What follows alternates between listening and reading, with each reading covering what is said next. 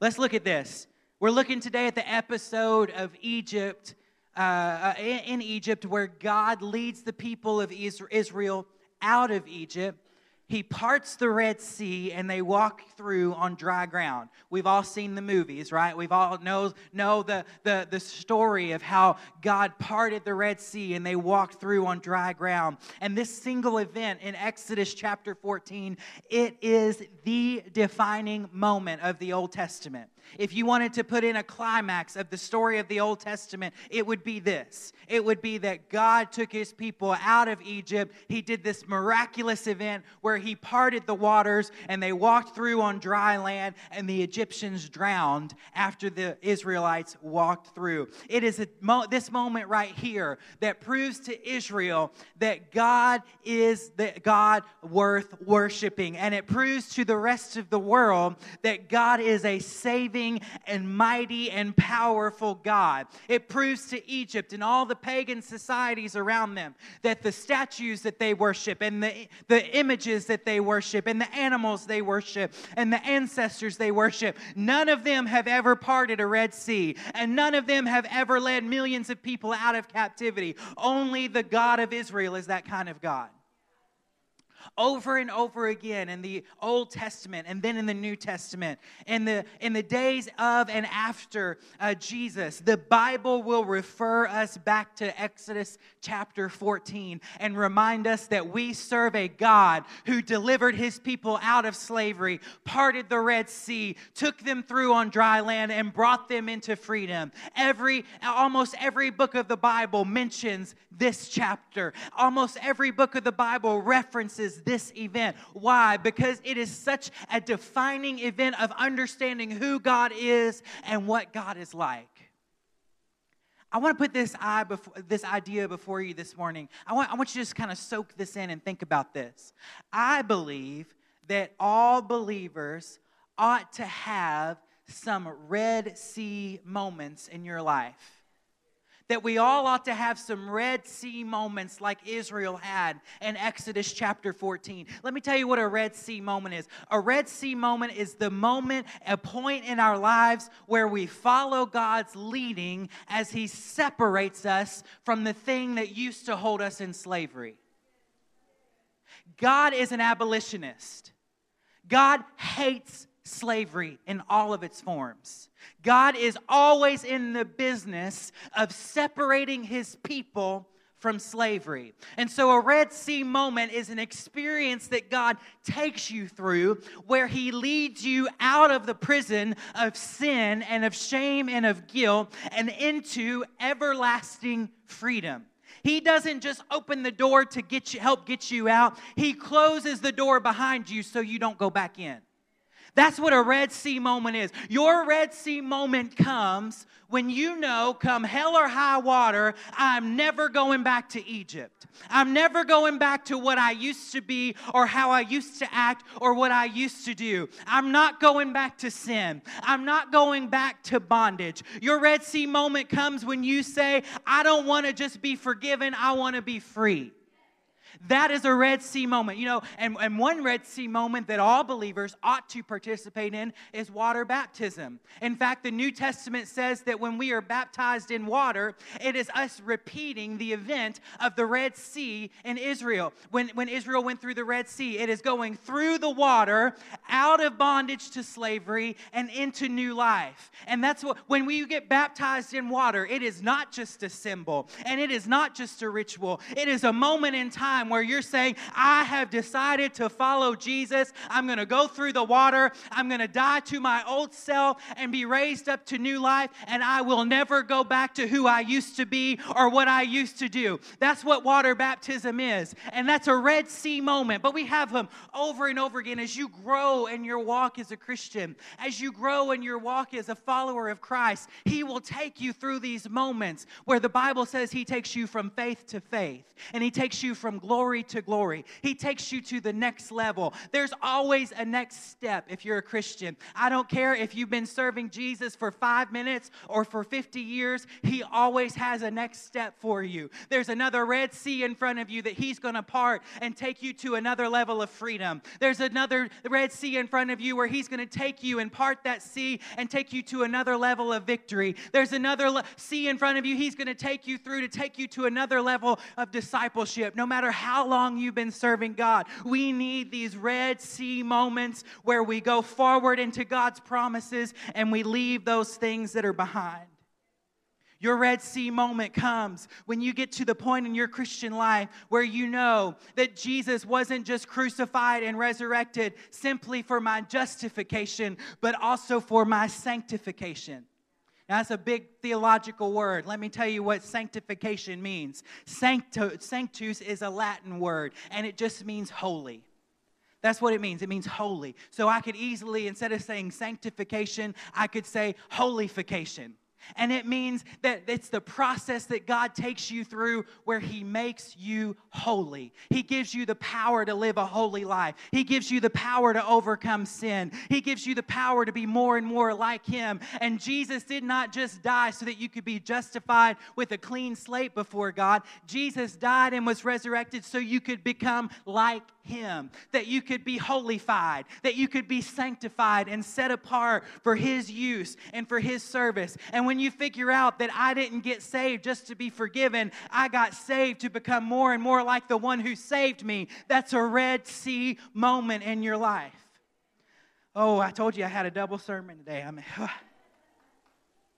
here's the setup. Remember, after the 10th plague, after the death of every firstborn, uh, human being, man and animal in Egypt, Pharaoh tells Moses, he says, and the Hebrews, he says, Y'all have got to get out.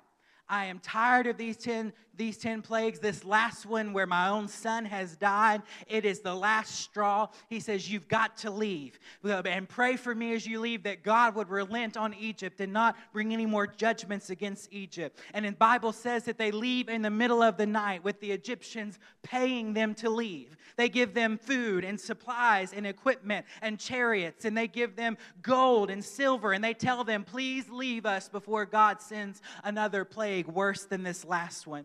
And the Bible says that God led the people with a pillar of cloud by day and a pillar of fire by night as they left the land of Egypt. Look at Exodus chapter 13, verse 21. It says, The Lord went before them by day in a pillar of cloud to lead them along the way, and by night in a pillar of fire to give them light, that they might travel by day and night. So this is the this is the image that's happening. Every firstborn man and, and man and, and animal in Egypt has died except for Israel because they have applied the blood to their house. You remember that we talked about it two weeks ago. Everyone has died. In the middle of the night, Pharaoh wakes up to hear the cries of the people of Egypt as they find their loved ones dead in their bed asleep. And the Pharaoh says, You've got to leave. And so God says, All right, put your shoes on, it's time to go. And there's a pillar of fire in the night that's leading them where they should go as they're exiting or uh, taking their exodus out of Egypt. Now, this leads me to my first point if you're taking notes. God knows how to lead. God knows how to lead. If you want to leave Egypt, you've got to let God lead you. On their own, they could never have escaped slavery. On our own, we can never escape slavery. We can never escape sin on our own. That's called the theological doctrine of total depravity. That means that on our own, left to our own devices, you and I are totally helpless to save ourselves. On our own, left to our own devices, you and I are totally helpless against the attack of our spiritual enemy. I can't do it, God has to do it. I can't save myself. God has to save me. I can't sanctify myself and make myself holy. God has to empower me with His Holy Spirit to live a holy life and to sanctify me. God knows that if the people of Israel are going to be set free, they're going to need leadership. They're going to need somebody to show them the way, something to show them the way. So he himself leads them. His presence comes in the form of a glory cloud and in the form of a fiery pillar at night. It is God's presence Himself that leads them as they are leaving Egypt, as they are leaving slavery, as they are leaving sin, as they're leaving addiction, as they're leaving bondage, as they're leading sickness. God's presence is leaving, leading them. Now, the cloud and the fire represent two things. The cloud and the fire represent God's word and represent God's presence. How do you know that, Pastor? Because later on we'll see when Moses is going to get the law, when he's going to ex- get the law of God and begin to write the scriptures, it says he goes up in the mountain and that glory cloud comes down and surrounds the mountain, and he's in God's presence, and God gives him his word. So the cloud that's leading them represents the word of God and the presence of God. Let me put it to you this way. Back in the previous chapter, during the 10th plague, when the death angel came, the Hebrews took the hyssop branch and they spread the blood of the lamb over the, the doorpost and over the lintel of the door. And, they be, and that was the sign when the death angel came to pass over their house and to go and to not bring death to that household. That was the sign that that, that home was under the blood and had been uh, covered by God Himself, by the blood of the lamb. But but it was in, uh, the blood of the Lamb was the key that opened the door for the Hebrews to find freedom. It was the key that opened the door, but it was the cloud and the fire that led the Hebrews through the door into freedom. Let me say that again. The blood opened the door to freedom, but the word and the presence of God led them into freedom. The cloud and the fire led them. See, the blood sets you free, the cloud and the fire lead you when you're free. Too many so called Christians stop with the blood. Their Christian life goes no further than f- believing God to forgive them when they do wrong. They know nothing of God's presence and they know very little of God's word. They want death to pass over them, but they know nothing of the life that God has for them in His presence and through His word. The cloud and the fire represent the glory of God's presence and the refining power of His word. And if Moses and the Hebrews had not allowed that cloud and the fire to lead them, they would have sat aimlessly outside of the city. They would have, uh, not knowing what to do with their newfound freedom, they would have been susceptible to succumbing to the advancing army of Pharaoh when they came after them. This is why discipleship is so important. It is not enough to come to an altar and say, Lord, forgive me of my sins, and then just keep on about your life. Because there's no freedom in that. The door might be open, but you're still sitting in the prison cell. What you have to do is, after the blood has been applied to your door, you have to walk out of the door and you have to have someone or something bring you leadership and teach you how to live in this newfound freedom. That's what the cloud was for. That's what the fire was for. That's why at this point in my ministry, my focus is not on how how many people say a sinner's prayer at the end of a church service. My focus is on how many people in our church are being led by the cloud and by the fire. How many people are entering into God's presence, how, like we did this morning? How many people are diving deeper into God's word? Because we can have a revolving door of every kind of gimmick to get people in here and get them to say a little prayer. But if we haven't taught them how to be refined by the fire of God's word and how to get into the presence of God on a daily basis, they won't know what to do with the forgiveness they've gotten. Last year, late last year, Pastor Katie and I we were having a tough conversation about our church, and we came to a realization. We realized that in the, the average Sunday morning attendance in fall of 2020 was half of the average attendance in fall of 2019 before COVID came. I looked at Katie and I said, We've got to realize we don't have the same church we did a year ago. It's not the same anymore. We don't have the same people. We were forced in spring of 2020 to not have in person services for eight weeks. And believe me, that might sound like that was an eight week break, but I worked more in those eight weeks than I think I ever have in my life. I had to figure out how to, y'all don't even understand how, how to figure out how to do an online service and all those kinds of things. And then I, you know, hear about you watch some other preacher instead. Whatever.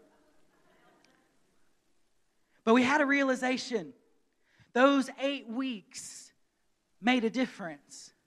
No matter how hard we tried to stay engaged, and many of you did, and you gave, and you sacrificed, and you did ministry outside of a Sunday morning, and I honor you for that, and we couldn't have done it without you. But our first Sunday back was Mother's Day 2020, almost exactly one year ago this coming week. And we realized that for some reason, all it took for the devil to keep some folks out of church community was eight weeks. That's all it took. And I, I'll, I'll just be honest with you. I'll be real blunt with you this morning. I'm not just talking about they're not in church anymore. I'm talking about just from outward appearance, they're not in Christ anymore. And it took eight weeks to do it. That's how firm our faith was an eight week faith. Some people, they've had legitimate reasons to not be back, and, and I want to give that caveat. I understand that. Their age or health complications, that they're still, it's too dangerous for them to be here in person. But you know what? Those people watched every week. And those people gave every week. And those people stayed in contact with their pastor and would answer the phone when the pastor called them. Those, were, those people were, are still active. There's more people in church today than what's in this room because they're, they're still active online. And I thank them for that and I honor them for that. But there's others. I'm just going to get real with you, okay? There's others that I've just realized they're out because they were just looking for an excuse to be out.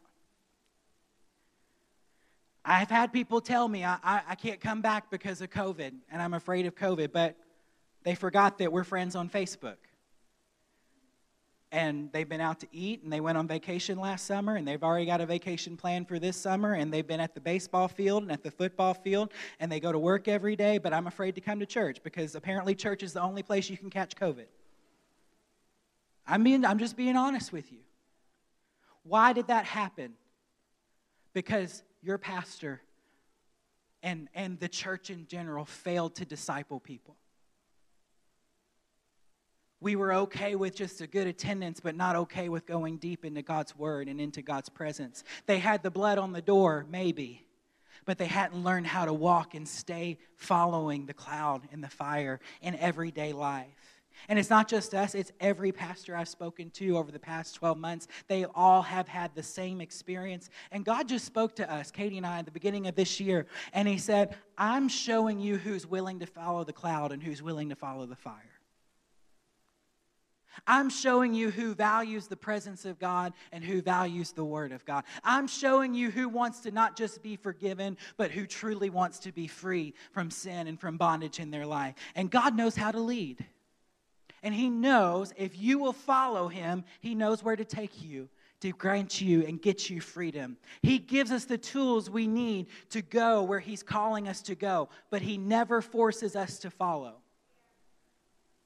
Incidentally, one of the reasons that we began Fire Institute, if you're not part of Fire Institute, where our second class starts in two weeks on May 16th, and you need to sign up and register for it. You can do it in the app, you can do it on the on the website, or you can just come tell me. But there is a way to register this program. That, I don't even like calling it a program. It is simply just following Jesus into his word. And we meet every Sunday night for eight week units. And it has been amazing the depth that I have seen people grow in the last eight weeks. Y'all, I'll just, I know she won't mind me picking on her. And if she does, I'll apologize later. But y'all, nine or 10 weeks ago, Deb would have never given that word publicly in this house but she's been going deeper in God's word, and God has been speaking to her and using her. And God used her today to speak to some people what God wanted to say. Amen. That's because she went deep in discipleship and because she was growing. If you follow the cloud and you follow the fire, He will take you to freedom. Hallelujah.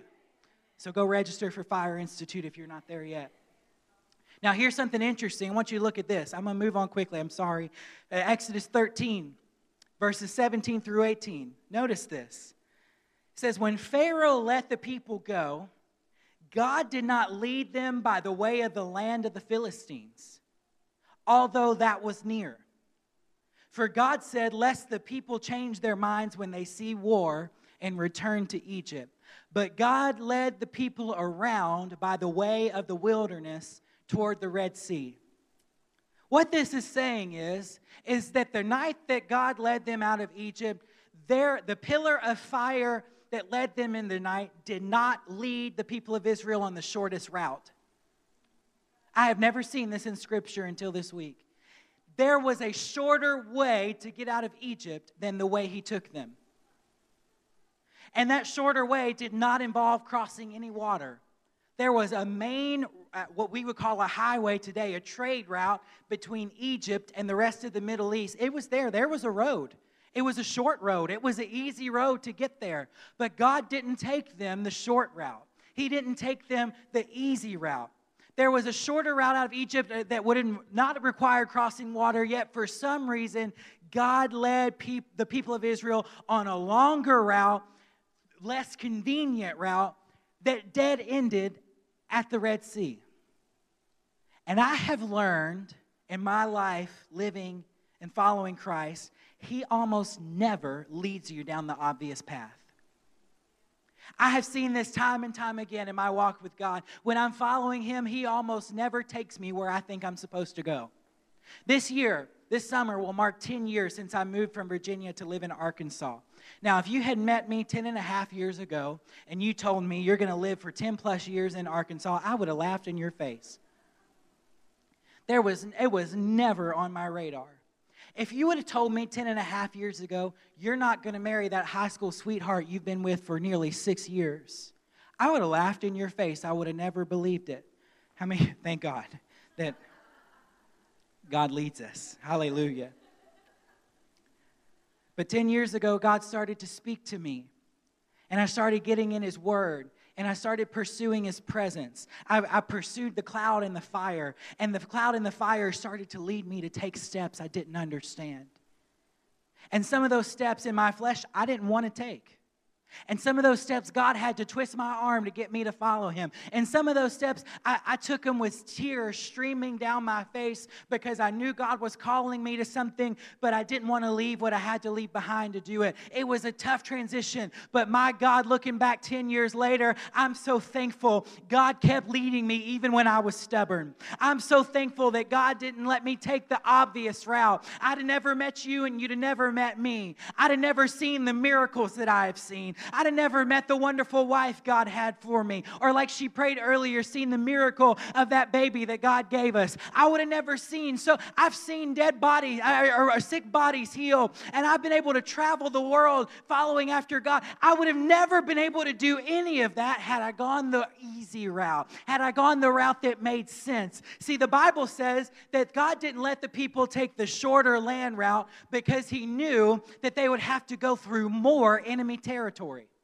He knew that they would have to go through intense enemy territory. He, and he knew that if he saw the war and the violence that they would have to go through, they would be afraid, they would turn around, and they would go back to Egypt. God knew that if they went the obvious route, they'd have to fight enemies they weren't yet prepared to fight. So he took them the Red Sea route. He took them the wilderness route. He took them to a place where he said, I'm going to take you on a journey where you have to learn to trust me totally and absolutely. I'm going to take you through a journey where you learn that I'm the God that can turn seas into highways. I'm going to take you on a journey where you learn that I'm the God that can make water flow from a rock in the desert. I'm going to take you on a journey where you learn that I'm the God that can make bread and meat fall from heaven to feed you on a daily basis. How many's thankful God knows how to lead us? He takes us and gets us prepared for the fight that's ahead, but He knows that He can't always go the direct route. He's got a better plan, and we're going to find out He's miraculous and He's powerful and He's victorious if we would just follow the cloud and the fire where it leads. That's all point number one. God knows how to lead. Number two, God knows how to fight. The, the last two are shorter. So the pillar of cloud and fire leads the people out of Egyptian territory, doesn't take them the obvious road, and all the way, it leads them all the way to a dead end at the end, edge of the Red Sea. Now, at this spot where they get, if you look at the history and the geography, the people are effectively trapped on three sides. The ocean is in front of them, and there are steep, rugged mountains on each side of them. And what happens is, after Pharaoh let them go, he changes his mind. And he says, You know what? Let's go after him. And it says that he, he calls together 600 of his of his best chariots and horsemen, and he, he marches down to the Red Sea and chases after them and goes after the people of Israel to force them back into slavery. See, when you get free, the enemy will come back and attack a second time. And the people hear the thunder of a marching army behind them coming after them. And they see the mountains on each side and they see the sea, uh, the water of the sea in front of them. And they cry out to Moses and they say, You should have just left us in Egypt. Did you bring us out? There were there not enough graves in Egypt that you brought us out here to the wilderness to die? See, because God knew, remember, he, he didn't take them in front of their enemies because he knew they'd want to turn around. Well, sure enough, the enemy comes and they want to turn around. Look where you brought us to. And they, they basically tell Moses, they say, maybe if we hold our arms up and surrender when he gets here, we can strike a deal with the Pharaoh and he will let us go peacefully back into slavery. And this is where many believers end up in their life with Christ. Many believers will initially pass through the blood of forgiveness and they'll begin to follow the cloud and the fire, God's word and God's presence. And they'll follow the cloud. Uh, I'll follow God while the firstborn of my enemy is lying there dead. And while they're handing me gold and silver to get out, I'll follow that cloud and that fire any day. But as soon as things get difficult, as soon as things get, get a little intense, they're ready to tuck tail and run right back into the arms of the wicked slave master. They say, okay, Moses, good try, but unfortunately, it looks like real freedom is impossible. We're trapped. Let's just try to compromise with Pharaoh, and maybe he won't kill us and just make us slaves again. As a pastor, I see so many people in these kinds of situations. I'll follow God into freedom as long as I can take my sin with me. That's not how it works. I'll follow God unless and until God asks me to separate myself from something in my past. I'll follow God as long as I can take that unhealthy relationship with me. I'll follow God as long as I'll take that, I can take that bad influence with me where I go. I'll follow God as long as it's easy. I'll follow God as long as nobody looks at my internet search history. I'll follow God as long as He doesn't touch this area of my life, this relationship, this issue. Listen to me, church. There can be no condition, conditional stipulations on your decision to follow Christ. There can be no, as long as God does or doesn't do this or that, then I will follow him. That is not surrendering to God, that is manipulating God. And God will not be mocked and God will not be manipulated. Moses hears the cry of the people. They say, You should have just left us in Egypt. Maybe we can go back and just be slaves again. Let's, let's, let's surrender to Pharaoh. And he hears that, that cry, and that's where we get to the initial text we read today where Moses turns to them and he says, Fear not, stand firm and see the salvation of the Lord, which he will work for you today. For the Egyptians whom you see today, you shall never see again. The Lord will fight for you, and you have only to be silent. Fear not, stand firm. For the addiction that you see today, you will never see again the Lord will fight for you. Fear not and stand firm. That sin issue that you've been battling with all the way, all your entire life up in today, it's something you will never see again because the Lord will fight for you and he'll, he'll lead you out. See, Moses said it so much nicer than I said it. He tells them, Oh, fear not. You know, the, the Lord will fight for you. Just be silent. What he really, I think, wanted to say, well, y'all just shut up while I talk to God and figure out what we're going to do. That's what I think he was saying. He said, Be silent. I think he really meant, Shut up for a minute. I see him coming. Let me talk to God and figure out what to do. Ought that, shouldn't that be the response of every one of us when, when an attack comes against us? Instead of weeping and wailing and going into a panic, or what are we going to do? And the enemy seems to be winning. Shut up. Turn to God and say, Okay, God, you see the enemy. I see the enemy. What do I do? That's how you get victory. That's how God will fight for you. And I love that Moses says all of this before he ever gets instructions from God. He tells them, Don't fear, stand firm. God will fight for you. And he has no idea what God's about to do. But Moses trusted God enough to fight for him before God ever gave him instructions about what to do next. Moses didn't know how God was going to fight, Moses just knew that God knows how to fight. And that God is not going to leave his people abandoned to die at the hand of the Pharaoh he just delivered them from. He knows that God is never going to settle for compromising with Pharaoh, he's never going to settle for negotiating with the enemy. He doesn't know what God's going to do, but he expects God to do something. And that's where we've got to get, church. We've got to, I don't know how God's going to work this COVID thing out and this economy thing out and these politics things out or this thing with my family out or this marriage issue. I don't know how God is going to work it out, but I expect God to work it out. I expect Him to fight on my behalf. Look at verses 15 and 16 in, uh, here in, the, in that chapter. Moses says, Y'all hush so I can talk to God. And he says, Go. Uh, God says to go. I, I know your cloud and your glory and your fire and your word and your presence did not lead us out here to die. I know, God, you have a plan. I know where you're. I know you're going to fight for me. He says, What do you want me to do? And God says, Tell the people to go forward. Tell the people to go forward. Now, if you're Moses, the first question is, Go forward where?